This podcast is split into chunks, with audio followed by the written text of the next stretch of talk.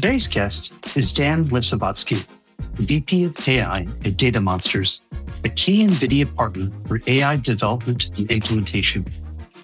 Dan has a wide ranging career across management consulting, finance, manufacturing, and incubating startups. In today's conversation, we'll dive into the early days of Data Monsters, incubating AI companies, and bottlenecks in AI development. Dan, thank you so much for joining me. I'm really excited to dive into your background. Hey, Sheikh, that's a great pleasure to be with you today on this call and podcast. Right. Well, Dan, the very first question I have for you is you've had a really wide ranging career across management consulting, finance, and manufacturing. What were the earliest introductions to you to the world of AI? That's a great question. Actually, my first experience with AI was back in my university, uh, where I used some kind of math to solve mostly optimization problems in management, kind of logistics and discrete manufacturing operations. At that time, we never called those methods AI, but currently, so they are actually a part of this broader discipline. I realized that maybe somewhere, maybe in 2016, 17, so where when I was analyzing my personal story, what kind of projects I've done before. So I realized that this area for currently this moment for two decades, right? So, and that's amazing. And that was kind of very interesting rebranding in the middle where we've got this AI hype. So in mm-hmm. like around 2000, maybe 15, 16. So there was a big hype around chatbots, if you remember, when Facebook introduced their API and features so you could create first chatbots on Facebook. And there were a lot of discussions around that. So a lot of people tried to do something based on that. Yes, and we've seen a lot of attention at that moment. And I would say that maybe that moment was um, a really nice push for this rebranding in AI. But you understand, so those methods are known for ages. So most of them. So we see that some changes in technology. We see new ways how you're going to organize neural networks, new really cool GPUs and hardware where you can compute all this stuff. But the math itself is pretty all the same. You remove the veil and realize it's math and statistics at its core. And that's true. Yeah. Looking at data monsters, then over the past 10 years or so, the companies work with hundreds of customers to implement and develop AI. Could you share more about how the company was founded? So the company was founded in 2009 in Palo Alto, California. And the first client was actually Cisco. And the team developed products for them to manage fleets of network devices.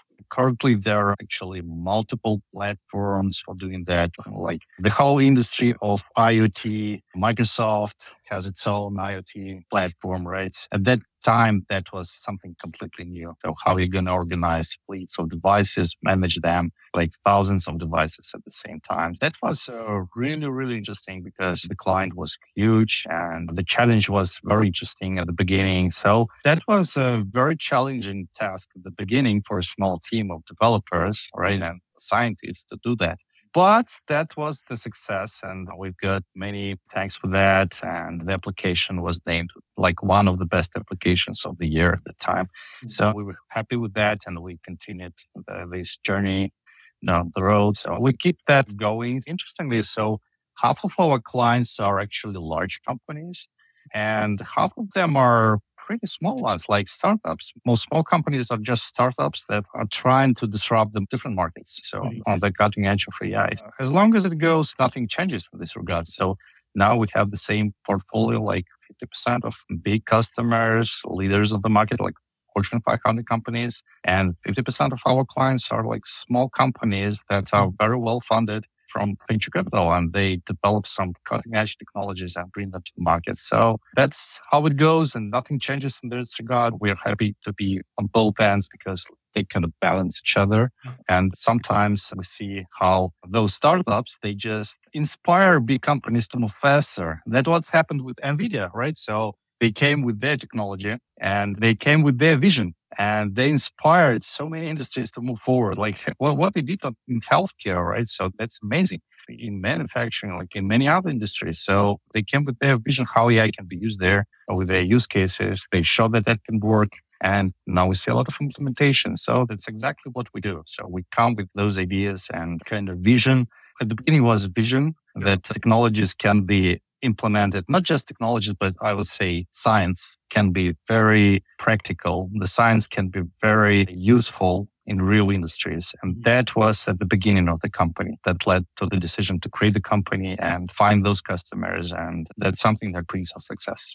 You mentioned all the work with startups that you do, and related to your work at Data Monsters is also your role at the AI incubator. I'm wondering with the incubator there, what's generally been your process to identify new ideas worth chasing, and what does the vetting process look like? That's a good question, right? So, especially in the AI space, there are so many use cases that may look and feel like nice, and you may want to do them. But on the practical side of things, you may see that the value is not there. So you don't actually create anything, just something for fun. For the AI incubator, so we filter out only those projects with real value. One of the main criteria is that the value is there and economics is there and building a product, building some kind of system will help somebody like to create new value or maybe cut costs somewhere, depending on the model but still everything starts with that. If that's just for fun, so we don't do that in the AI incubator. When a company comes to you with an interest in developing AI tech, applying it to a particular business problem that they have, do you ever come across companies that aren't ready to work with you? They might be too early or not have a certain skill set to really apply things? So that's all different. I would say it's never black and white. It's always gray in terms that nobody is ready 100% and nobody is not ready 100%. so when consultants are talking about that, that they call it the maturity level of the company. Some companies may be very immature. So at the beginning of this AI journey, they're just exploring and they're trying to understand what kind of AI technologies they can implement. Some of them are trying to do something. So they maybe started a few POCs. They've chosen like three, five, ten ideas. So they maybe appointed some kind of champions, right? And some teams. Maybe they found some contractors or some vendors for technologies and they started doing something. And then there is a big trap because after just POCs, so specifically with AI, you may get in this trap where you're not happy because what is different with AI was when you compare the traditional IT project, like software development project, when you develop some digital product, for example, and AI product. So the difference is that when you develop kind of UI or user experience, that's pretty simple and straightforward. So you can predict everything down the road. But when you're implementing AI, sometimes that's unpredictable. So you don't know whether you'll get certain accuracy or not until you try. So you have to try, then you get results, and then you understand, okay, I'm here. So my accuracy is like 80%. And then you can improve. Or you may decide, okay, that's not enough. I'm going to stop.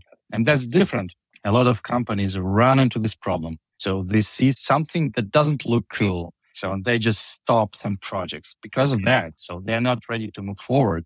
But it's all about data. It's all about retraining. Yes, you have to continue maybe trying different models.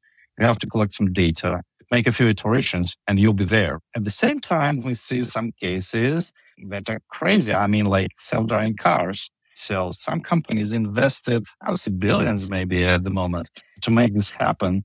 And they're still not there. Why is that? Because this is so complex you cannot collect all the data sets in the world. You cannot predict all the situations, all the corner cases. So there is a special term like corner cases, right? It's like meeting a deer at night in rain or snow somewhere. You have to get all this covered with AI. So you need all these data sets and you need all this training to do that. So that, that's the problem that some cases are so complex. You need such big data sets, such big investments that it's really hard to get to the point. But at the same time, there are so many simple use cases where you get some value immediately. So that's amazing. With all the different types of technology out there, this past year, we've seen an explosion in different AI companies and solution providers who are all sort of vying for the attention from companies there. Do you generally have a framework you recommend on how companies evaluate AI tech with? Like what would go in that checklist of things to be aware of any pitfalls? That's a great question. We have a very special framework for evaluating those kind of projects. And we developed our own technology that is actually described in a few articles on our website, on our blog. So you can go there. There is actually the whole book where with several chapters that will help you develop an AI system or AI product if you wish. You can go there and that's free. You can just go and read and use our methodology. It's pretty close to AI questions with IT questions, I would say, when you're going to develop some IT system. But you have some specific questions like questions about data. So what will be input? What should be output? What should be the accuracy? And what are the metrics? How are you going to measure the result? Are you successful with this project or not? And that's really hard, as I mentioned before, it's really hard to understand what you're going to measure sometimes and what are the criteria of success. Will like 80% of accuracy will be enough for your business case or mm-hmm. 80 or 90% or should it be 99 so that's a good question. Those questions should be answered by mostly the business people because they typically allocate budgets and their expectations should be correct. And this kind of very complex and i would say situation where there is the reality where ai is not perfect and it can be mistaken with something. And there are decision makers who would like to have it like 100% perfect so you have to find the way how those two different worlds can work together and bring some value. This is also can be organized. You can do that to having like humans in the loop, people who will just back up your AI system when something goes wrong. So you just have people who check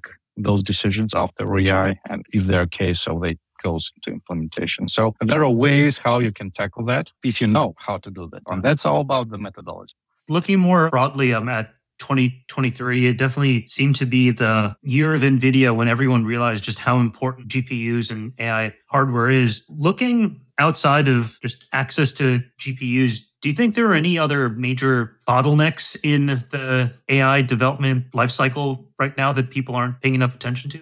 I would say knowledge, understanding how you're going to use this powerful technology, mm-hmm. changing your products or processes what I see is that people do not really understand how it works and they do not understand all the complexities and hardships it can bring. And without that, you cannot design something that will be like real, working, bringing value and safe enough.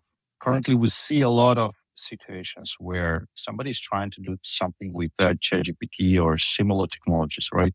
And we see a lot of failures like when those chatbots or technologies, they return some crazy answers speaking from corporations and everybody like spreads the crazy news as news about some failures, AI fails. But that's not about that AI fails. It's about knowledge. How do you understand the technology? How you can engineer the right technology that will be safe and that will bring value. I would say that the last year was amazing from this perspective. So we've got these crazy cool features that are pretty close to human intelligence. And having that, you should actually redesign all the existing IT systems. You can take any ERP system or any CRM system. So there was a person, some architect who designed that. And when he was designing this system, he was thinking that, okay, so I have humans, users, and they can do this, that, and that. And I have machines and they can do this, this, and that. And the design of all this system, so it was based on this understanding. Everything shifted. So now we understand that machines can do much more than they could do before that. And that means that you have to redesign all these ERP and CRM and like whatever systems, ECM systems, what you have because you can shift all the features in the way that machines will do much more and people will do totally different things. So the whole paradigms changed. So the whole basis for all those amazing, nice systems like SAP, Oracle, Salesforce, whatever you have. So all these systems should be redesigned based on new understanding what can be done with machines and what can be done with humans in the new world in 2024. And um, that will take a few years until everybody will understand that. And this knowledge is crucial because all those architects, all those software engineers, all those UX designers who design all the systems like practical interactions with people, they should understand the new world and redesign everything from scratch. Along those lines of redesigning and re architecting, what's been the impact of AI in your own operations and how you exist as a company? What are some of the ways that you've had to re architect your processes are planning to? We use it a lot. As long as we're in consulting, software development, and this space. So actually all our processes can be improved using LLMs, like starting with marketing, sales, understanding our own service portfolio and our products, product delivery, like HR, like talent management, like finance. I can take any function, legal, and we use it everywhere and people are happy. And so we move much faster than we did two years ago because of that. So I would say that we are at least 30 to maybe to 50 in some processes to 50% faster in operations than we did two years ago. The very last question I have for you, Dan, is related to that one is so any consulting company is only worth the weight of all their people combined there. And so, especially as the talent landscape for AI gets so competitive, what are some of the ways that you make Data Monsters a great place for AI talent to work in? We have very unique culture, I would say. It combines few things, few values. First of all, is bringing value to our customers, right? So we don't do like something for fun.